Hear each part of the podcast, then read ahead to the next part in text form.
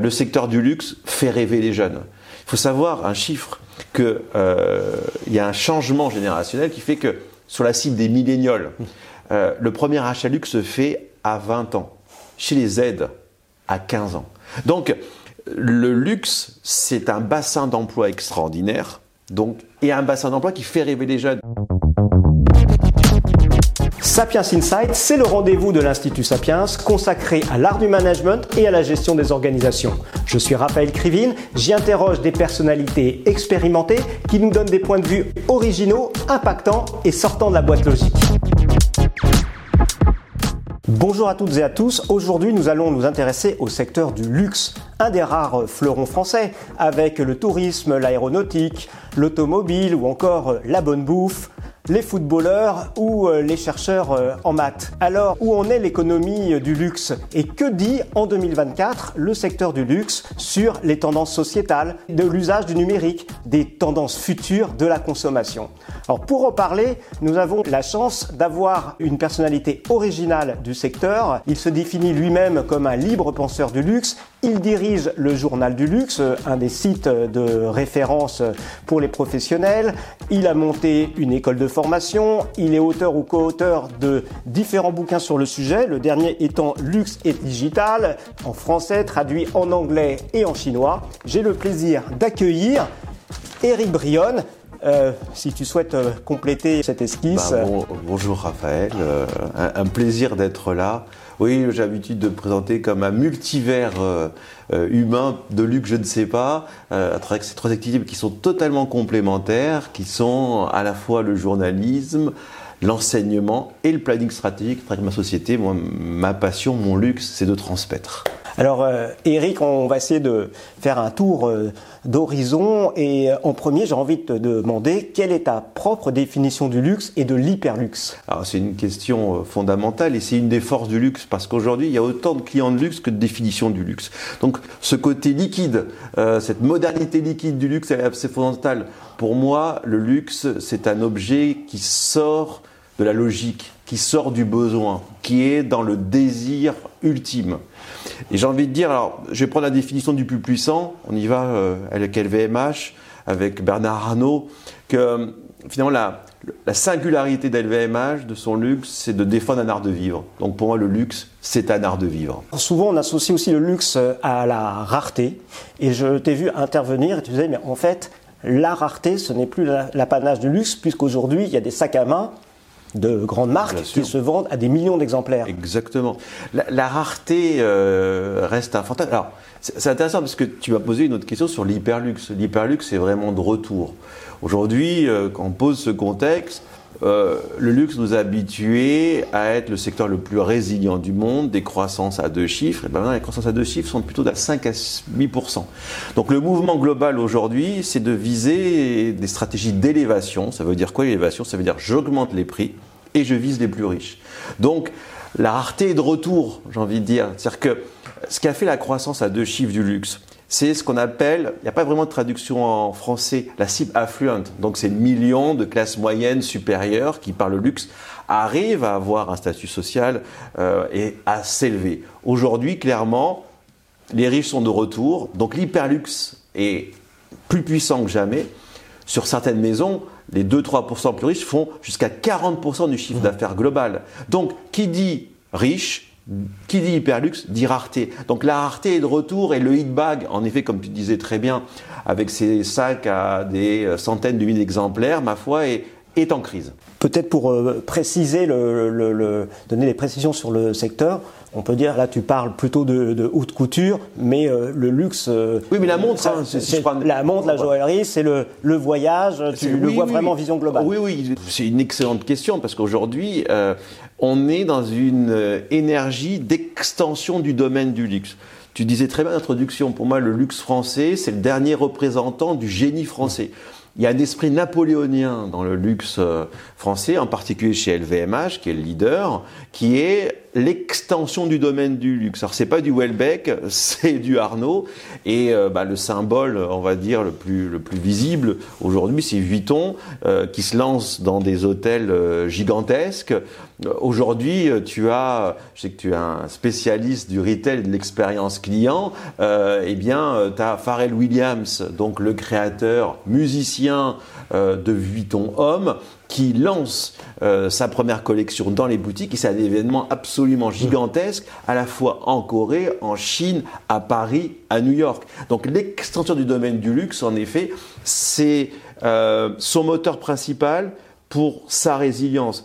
Pour avoir autant de croissance, il faut faire toujours plus, aller toujours plus loin. Tu as peut-être un, ou deux chiffres à nous partager sur le, le, le, le poids du secteur le, poids du secteur, en fait, pour moi, euh, ce qui est peut-être le plus euh, le plus remarquable et finalement pour comprendre la chose, c'est que euh, aujourd'hui, quand je prends euh, les majors du luxe, qui sont en effet, on a le quartet qui va être en effet LVMH, mmh. Kering, Hermès et L'Oréal, on est face aux marques qui pèsent le plus sur le CAC 40.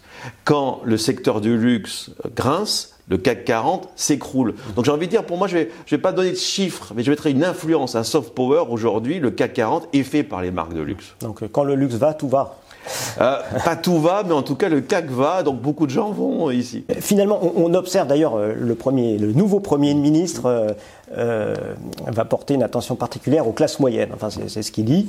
Et Or, on observe effectivement finalement un affaissement, un déclin de la classe moyenne. Alors, est-ce qu'on retrouve un phénomène euh, comparable dans le domaine du, luxe ou, de la consommation entre d'un côté le low cost, la Chine, euh, et puis de l'autre côté le luxe euh, et le made in France, Italie, autres c'est tout à fait juste. On a l'impression que le monde se divise en deux. d'un côté le luxe, de l'autre côté le low cost, et entre deux, il n'y a pas grand-chose. les classes moyennes, c'était le moteur du luxe en fait, moi j'ai écrit un, livre il y a trois ans qui s'appelle Luxe et résilience, qui a gagné euh, le prix Turgot. C'est la première fois que donc le prix Turgot euh, élu par le ministère de l'économie et des finances, c'est la première fois que ce ministère euh, donnait un prix pour le luxe, un, livre sur le luxe. C'est la première fois. Pourquoi? C'est associé résilience et luxe, c'est ça qui est totalement étonnant. Et en effet, on voit que l'histoire du luxe épouse les crises, se nourrit des crises et se renforce par les crises. Et donc en sortie de Covid, il y a eu un souffle de vie qui a été incarné par l'achat luxe, et en particulier l'achat luxe des classes moyennes. Aujourd'hui, l'access, c'est la nouvelle grande bataille du luxe. Parce que l'access en 2024, c'est plus les sacs, parce que c'est trop cher, des inflations incroyables. Mmh. Euh, par exemple, Chanel qui, sur ses hit bags, va sur ses, ses sacs iconiques, a multiplié ses prix par deux en deux ans. C'est absolument gigantesque. Ce qui fait qu'aujourd'hui, la classe moyenne ne peut plus accéder à la maroquinerie et autres. Donc du coup, euh, l'accès a changé de nature. Aujourd'hui, l'accès, c'est quoi? C'est des produits de beauté, euh, c'est les parfums, c'est les rouges à lèvres, c'est euh, prendre un... Une paire de lunettes peut-être? Une paire de Tout à fait, une paire de lunettes. Un verre au bar d'un grand hôtel? Exactement, un, enfin entre guillemets un espresso Vuitton et autres. Et ça, ça ne peut pas tenir.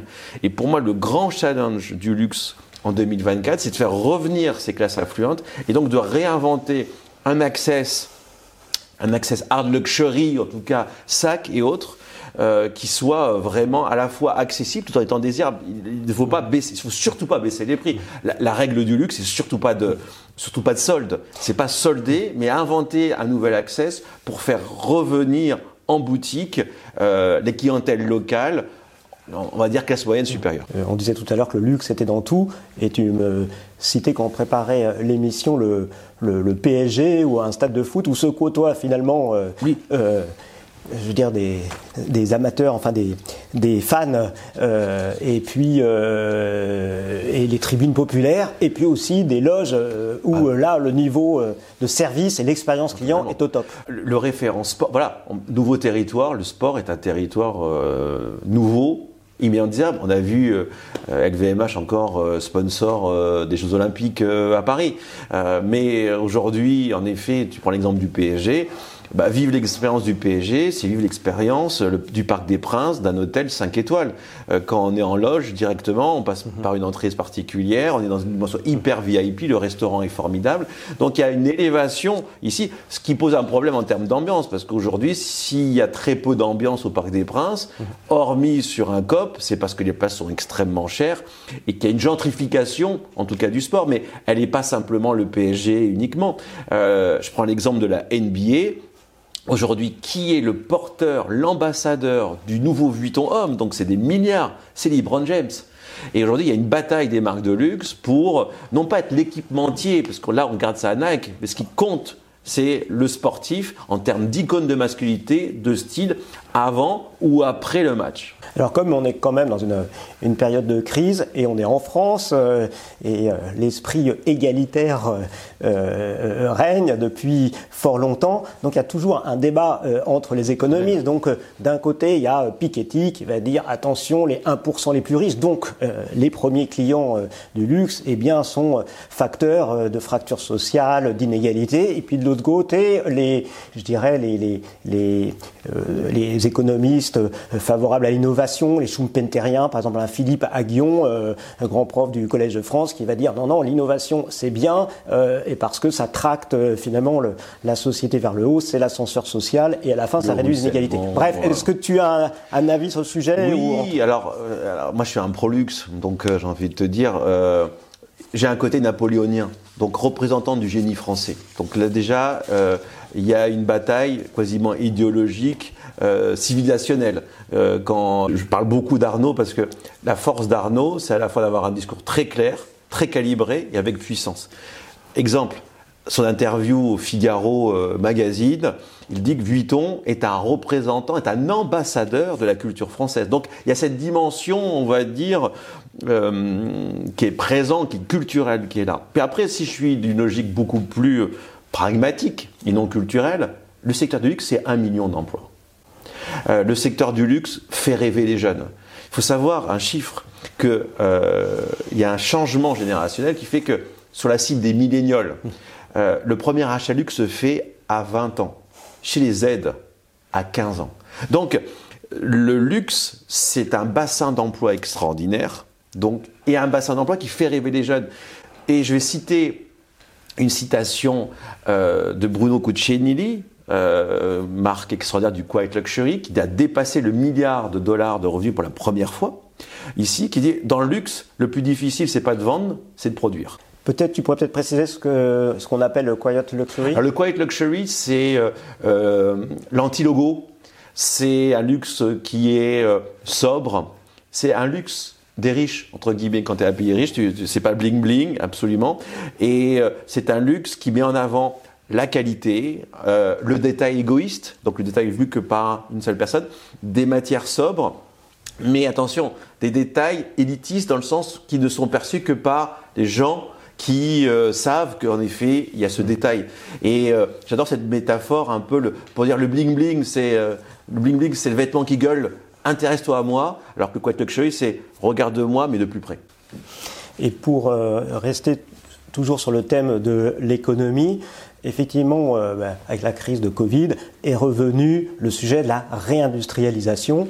Euh, et là, pour le coup, euh, et certains d'ailleurs sociologues en parlent, comme Jérôme Fourquet, dans la France rurale, dans la France dite périphérique, eh bien, il y a des emplois et des, milliers de créations d'emplois par les Hermès, LVMH, etc. Donc, l'industrie du luxe ne connaît pas la crise. Donc, la question, c'est de se dire, pourquoi Est-ce que c'est parce que les marges sont tellement importantes que ça permet de, de, payer euh, des ouvriers euh, euh, très qualifiés et de payer aussi évidemment les charges parce qu'on est en France Et est-ce que on est en danger au fond parce que des produits de luxe se fabriquent aussi un peu partout? On le voit dans l'automobile. Par exemple, une Tesla qui est au départ un produit de luxe, il y a des usines à Shanghai. Là aussi, c'est un peu les deux bons générales ici. Hein.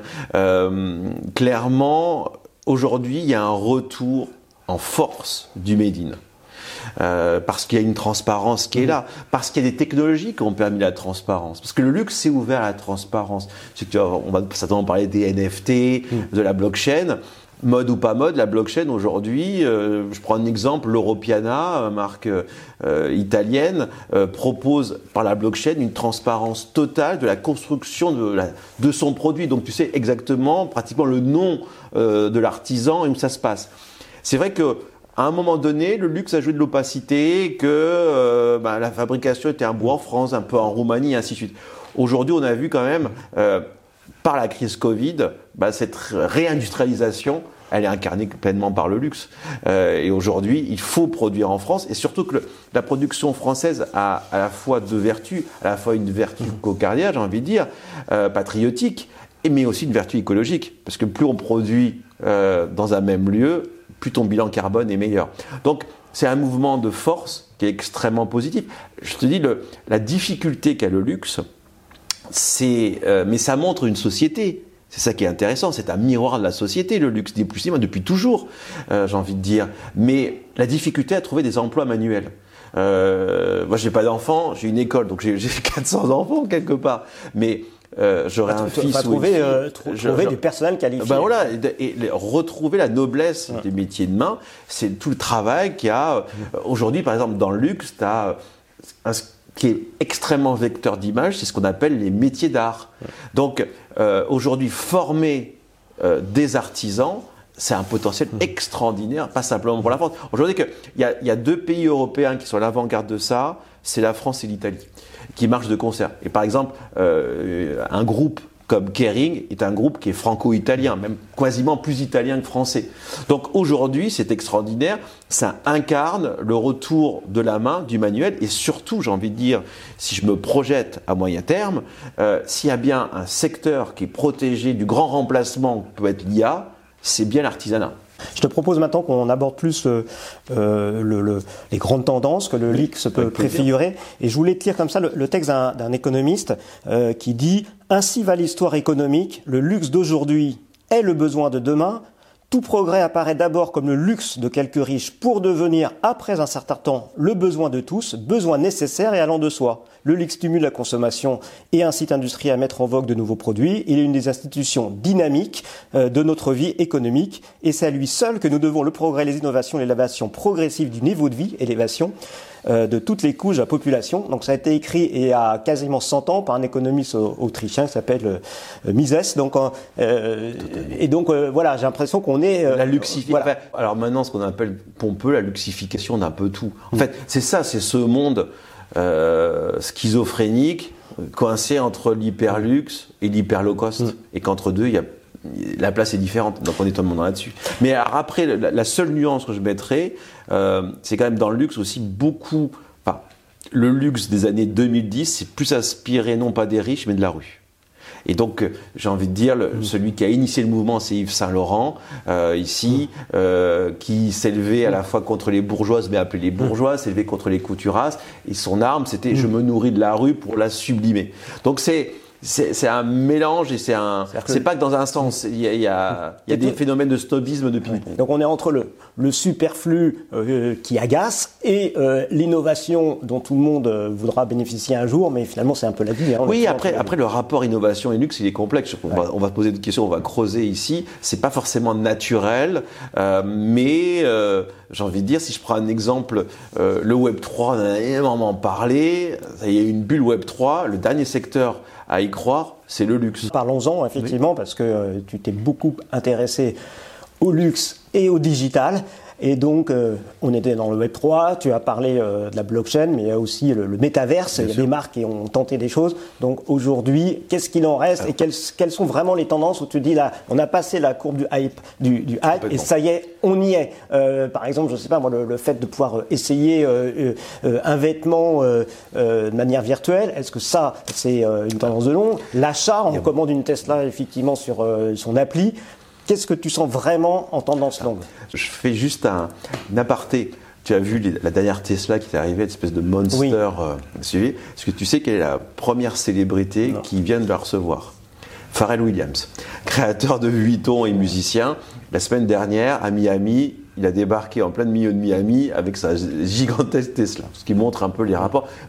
L'une des premières visites d'Elon Musk à Paris, c'était pour voir euh, Bernard Arnault. Donc, un petit flashback. Euh, moi j'ai écrit euh, le premier volet de Luxe Digital en 2016, et en 2016, le luxe était ringard en matière de digital. Il était en retard, euh, l'e-commerce il n'aimait pas vraiment ça. Il y avait, attention, hein, Hermès fait de l'e-commerce depuis très longtemps, Longchamp aussi. Et puis il y a eu un, un mouvement de fond qui a été couronné par, ma foi, la crise Covid, où en effet, le luxe s'est renforcé la crise Covid par son utilisation du digital. Il y a eu des changements de génération, des nouveaux managers qui ont été biberonnés à l'intelligence qui ont été chez, chez Meta et autres. Et aujourd'hui, on est passé en moins de 10 ans, ce qui veut dire l'agilité et l'antifragilité. Pour moi, luxe et résilience, c'est de l'antifragilité.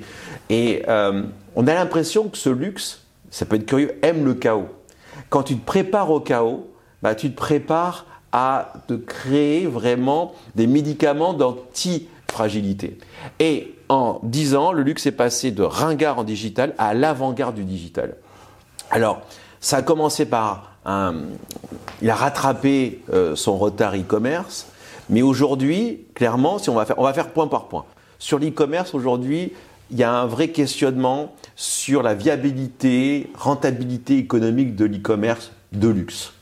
Euh, l'exemple de Farfetch est, terrible. Farfetch, c'est une des plus grandes plateformes, espèce de grands magasins online dédiés au luxe qui perd de l'argent qui a failli euh, fermer boutique il y a quelques semaines, sauvé par un grand acteur euh, coréen. Mais aujourd'hui, il y a une remise en question, en effet, du business model de l'e-commerce pur. Et même Bernard Hadot dit, bah, c'est quand même bizarre, plus les, les, les, boutiques e-commerce sont grandes, plus elles perdent de l'argent. Donc aujourd'hui, par rapport à l'e-commerce, on est beaucoup plus, non pas sur... Euh, et, si tu écoutes les chiffres digital officiels du luxe, ils vont pas dire e-commerce à fond. Non, c'est l'omnicanalité c'est euh, aujourd'hui, on doit faire des progrès et les référents du luxe, c'est Alibaba et Amazon. Donc on doit être aussi fort, aussi bon qu'un Alibaba et un Amazon, mais dans un parcours omnicanal. Et c'est vrai qu'aujourd'hui, pour la première fois en 2023, on a vu les revenus d'e-commerce baisser. Bain disait qu'en 2025, la première boutique serait une boutique en ligne. Bain, le cabinet de conseil en stratégie. Et finalement, aujourd'hui, ben, ce chiffre disparaît. Donc aujourd'hui, clairement, c'est le digital au service de l'omnicanalité, tout pour la boutique et la convenience par l'e-commerce. Donc ça, c'est pour le volet e-commerce. Sur le volet Web 3, euh, c'est intéressant, c'est les seuls à y croire, j'ai envie de dire. Euh, sur les NFT, les NFT sont devenus un média de niche et euh, pour toucher une population jeune et riche. Donc tu vois, dans l'ultra luxe, bah, le NFT, en tant que super CRM, un CRM qui fait rêver, aujourd'hui marche mais c'est pas Madame Michu qui utilise les NFT et je pense qu'elle l'utilisera jamais. Donc le NFT devient un média de niche qui fait du CRM. Donc ça c'est très intéressant ici. Le métaverse, ben, euh, moi-même j'ai investi dans une boîte de métaverse. Ben, j'ai envie de dire que attention, attention parce qu'en effet c'est un pari sur l'avenir, sur le web dans 5 ans. Mais là où je dis attention, Apple sort ses casques de VR AR. Qu'est-ce qui va se passer Est-ce qu'il est game changer? Non, pas au départ, parce que le casque, en effet, euh, euh, j'ai oublié le terme, sous Vision Pro, enfin, le, casque d'Apple sera vendu 3500 euros. Mais il prépare la deuxième génération qui sera plutôt à 1000 euros. Donc euh, attention, on sait à quel point Apple peut être un game changer et la façon, tu vois, l'impact du luxe. Il faut savoir que ces masques Apple seront vendus dans les boutiques, dans les Apple Store, mais que sur rendez-vous. Donc tu vois, on retrouve un rituel de vente qui vient du luxe. Donc attention, mais de toi à moi, moi qui suis euh, planeur stratégique, le métavers, c'est un rêve. Une plateforme de marque, elle prend vie dans le métavers. Donc ça peut venir, mais on va dire, c'est un petit peu mise en veilleuse. Par contre, aujourd'hui, là tu me dis, euh, le vrai débat, c'est l'intelligence artificielle. Et c'est assez étonnant comment euh, les CEO euh, du luxe sont, euh, parlent de, de, IA, sont les ambassadeurs d'un IA. Alors, le luxe est en train d'avoir sa, sa propre vision de l'IA en disant l'IA doit être un assistant, doit servir à être encore plus excellent, que, enfin, hmm. démultiplier l'excellence.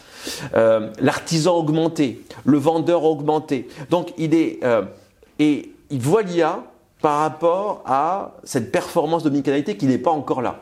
Euh, aujourd'hui, le luxe euh, a des progrès à faire. Il a compris que l'IA sera un progrès fondamentale pour ses performances. Donc, moi, ce qui me fascine, c'est à quel point, euh, un, tous les patrons sont vraiment à la fois ont la culture IA, sont des un peu ouais des prophètes de l'IA, mais en défendant la protection de l'humain.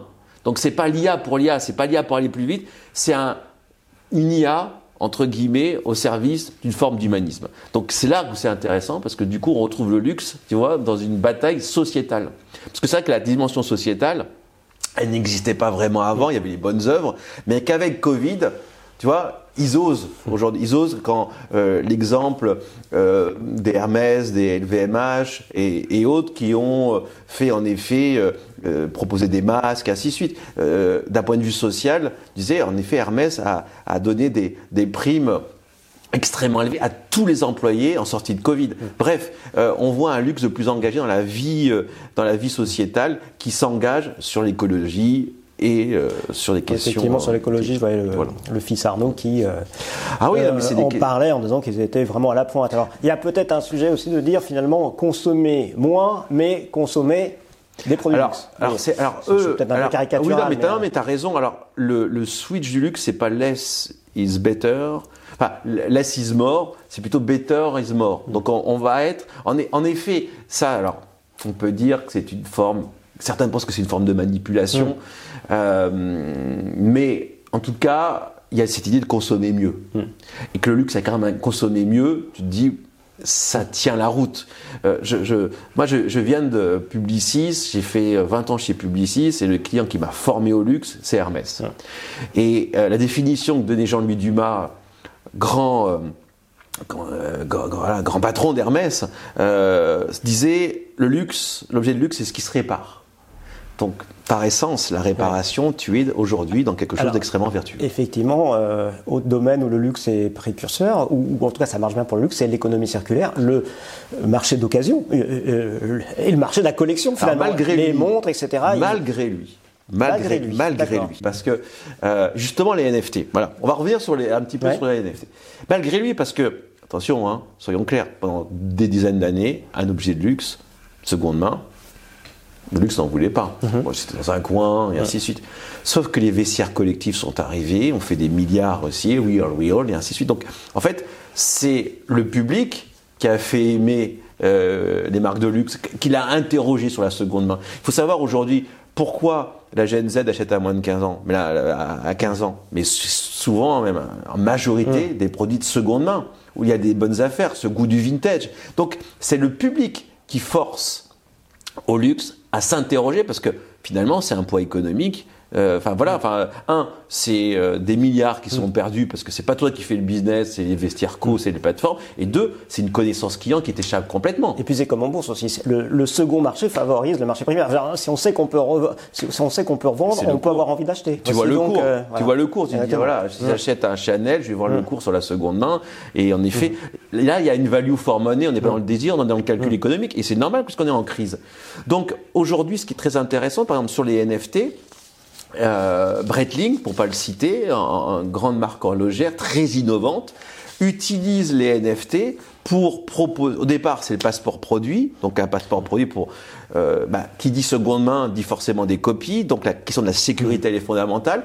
Et ces NFT sont d'abord un passeport produit, mmh. mais demain une plateforme de seconde main. Mmh. Donc si euh, Breitling par ses NFT a sa propre plateforme de seconde main, bah, mmh. du coup, d'un point de vue économique, c'est parfait pour Breitling, sécurisation pour le client et en même temps revenu pour la marque. Alors on arrive bientôt à la fin de notre entretien. J'avais euh, toujours pour rester sur cette, euh, ce thème de l'anticipation des tendances dans le domaine de la grande consommation. Si on observe par exemple les milliardaires de la Silicon Valley, aujourd'hui, qu'est-ce qu'ils ont envie de, se payer en termes de produits de services euh, qui seront peut-être euh, un jour euh, désirés et surtout à la portée de tous grâce à la baisse des prix et, et à leur industrialisation. Alors moi, j'ai envie de penser par exemple à tout ce qui est vieillissement, lutte contre le vieillissement, recherche de la longévité, mais tu as peut-être aussi d'autres thématiques. Non, mais totalement, c'est la bataille, la bataille de la longévité, puisque quelque part, d'une donner une définition du luxe.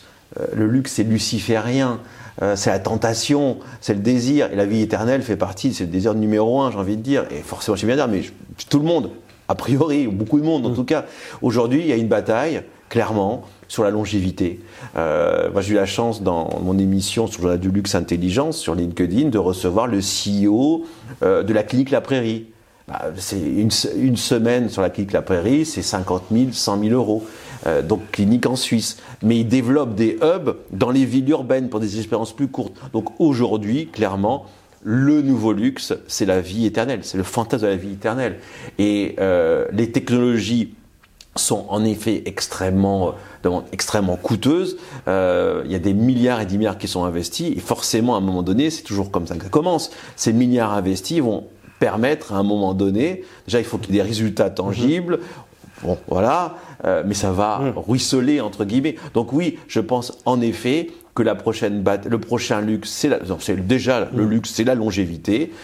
Les premiers résultats pourront en effet après euh, tomber entre guillemets mm. dans le domaine public, mais euh, je suis totalement d'accord avec toi. le luxe est évidemment aussi synonyme de, de création de créativité, on n'est pas loin de, l'art, euh, des artistes, mais au fond, comment on fait quand on dirige l'entreprise de luxe pour manager des créatifs, des artistes, pour leur donner envie chaque année de se renouveler? Euh, Un chanteur n'arrive pas forcément, un compositeur, à, sortir un nouveau disque chaque année. Euh, voire il y a des gros plantages avec des disques ratés parce qu'on leur a mis trop la pression. Alors, alors déjà, on veut dire, on n'est pas loin, on ne doit pas être. En fait, on, est. C'est-à-dire qu'aujourd'hui, le luxe se veut art. Euh, luxe et art sont un mélange totalement consanguin. Hmm. Euh, c'est même amusant parce que je relisais euh, à rebours livre extraordinaire déjà sur le luxe du 19e siècle de Huysmans et le héros vivait dans un grand luxe. Vraiment, c'était un esthète total. Mais il n'y avait pas de marque de luxe. C'était des objets. Les seules marques, c'était les œuvres d'art. Donc il y, a ce ping-pong entre le monde des arts et du luxe qui est éternel, j'ai envie de dire. Mais aujourd'hui, c'est une consanguinité totale. La preuve, Bernard Arnault dit Vuitton, c'est une, pas une maison de mode, pas une maison de mal, une maison de culture. Donc aujourd'hui, le luxe veut être art. Euh, des exemples très concrets, Chanel euh, est dans le domaine du cinéma. Euh, tu vois, Chanel Barbie, Barbie c'était le succès numéro un. Ben, les robes Barbie, un documentaire sur les robes Barbie signé par Chanel, Priscilla, bref, aujourd'hui, euh, Saint-Laurent qui devient un producteur de films au Festival de Cannes, Saint-Laurent Productions. Donc on est ici. Euh, le, bah, le, directeur artistique de Vuitton, Pharrell Williams, un des plus grands musiciens contemporains. Donc déjà, aujourd'hui, luxe et art ne font qu'un. Je ne parle pas des fondations. Euh, les plus grandes collections sont tenues euh, par les Pinot Arnaud et eux, ils font le cours. Donc vous voyez, on est dans un rapport complètement consanguin qui sert complètement le luxe parce que du coup, si vous êtes un objet d'art, enfin l'objet de luxe devient un objet d'art, il n'a pas de prix, euh, il est rare. Donc tu vois, il, est de qualité. Donc finalement, c'est un mariage euh, à la fois passionnel et de raison. Alors sur la management, en effet, des, créatifs, euh, c'est pas une, c'est 4 à 5 collections par an. Donc en fait, ça remet en cause. En fait, il y a le fantasme public, médiatique du créateur. Mais soyons clairs, un Pharrell Williams, il passe un tiers de son temps pour 8 ans et deux tiers pour son business. Avec tout ce qu'il produit, derrière, c'est une armée. Il y a une armée de créatifs, il y a un atelier de créatifs. Donc, on voit que le, poids du créateur, il est important en communication, parce qu'aujourd'hui, le luxe doit gagner la bataille de l'attention, mais c'est pratiquement plus un vecteur de communication qu'autre chose. Donc, tu vois, c'est un travail, c'est une factory, c'est la factory, en fait. D'accord. Ici. Mais avec un rythme total, mais par contre, ce qui fait la différence, là je voyais sur Canal+, il y a une série de documentaires sur Karl Lagerfeld, la différence entre les créatifs qui marchent et les créatifs euh, qui ont des difficultés, le créatif qui a des difficultés ne parle que de vêtements. Le créatif qui marche parle d'un univers. Et je prendrai juste un exemple de Pharrell Williams. Pharrell Williams, tu vois, alors il n'a pas la crédibilité, c'est pas un couturier né, mais il a ce bon goût, il a ce ici, il dit moi je crée en pensant au client en étant obsédé par le client. Et on parlait de retail, si tu as une culture retail extrêmement forte. Tu vois, Saint-Laurent vient d'ouvrir une des plus grandes, sa plus grande boutique sur les Champs-Élysées. En plus, c'est un symbole parce que Saint-Laurent mm. rêvait d'être sur les Champs-Élysées. Et c'est Vaccarello, le créateur, qui a inspiré le design. Mais dans la communication, il a dit Moi, je ne suis pas un acheteur, je ne fais pas du shopping. Comme, tu vois, l'erreur de communication, comment tu peux faire une mm. boutique si tu n'es pas toi-même acheteur? Donc, bref, il y a des différences de philosophie et les résultats se voient aussi. Eric, on arrive à la fin. Je vais te poser ma question signature, si tu peux répondre rapidement. Est-ce que, tu, est-ce que tu peux partager avec les personnes qui nous regardent ton coup de cœur ou un coup de gueule Mon coup de cœur, ben c'est, c'est le masque et la plume qui vient de tourner une page avec Jérôme Garcin. Euh, voilà, c'est un lieu. Voilà ce que j'aime, c'est le lieu de la liberté, le lieu du génie français. Un lieu de luxe, c'est un luxe d'écouter euh, le masque et la plume. Et Jérôme Garcin euh, vient de, voilà d'arrêter l'émission, j'ai envie de dire en pleine gloire. Quelle élégance J'ai eu la chance de l'interroger, un grand monsieur. Donc c'est vraiment mon coup de cœur et mon coup de cœur nostalgique. Et un peu mon coup de, alors, mon coup de gueule, c'est l'obsession peut-être justement de la nostalgie. Je vais être paradoxal ce qui est étonnant dans le monde du luxe en 2024, c'est tout commence et tout finit par une histoire qui est signée par le créateur originel. Je prends l'exemple, chez Dior, il y a toujours un rapport avec Monsieur Christian Dior. Et c'est assez, euh, assez étouffant, parce que je, je, je, voyais ce documentaire sur Karl Lagerfeld. Karl détestait regarder en arrière. Karl ne voulait surtout pas être au musée. Et aujourd'hui, on est vraiment dans une approche muséale. Eric, un grand merci. Alors, euh, mon propre coup de cœur, c'est la lecture de la biographie d'Elon Musk de Walter Isaacson, qui est remarquable et qui parle d'ailleurs aussi de, du luxe quand il a lancé sa, première euh, Tesla, le, premier coupé, hein, le, cabriolet, et il voulait que ça soit euh, suffisamment beau pour que les, riches aient envie de l'acheter. Et ben, je dis à, tout le monde, merci d'avoir pris le temps euh, jusqu'au bout de nous suivre. Le stand, c'est aussi euh, une valeur euh, rare, un luxe. Merci à tous et à très vite.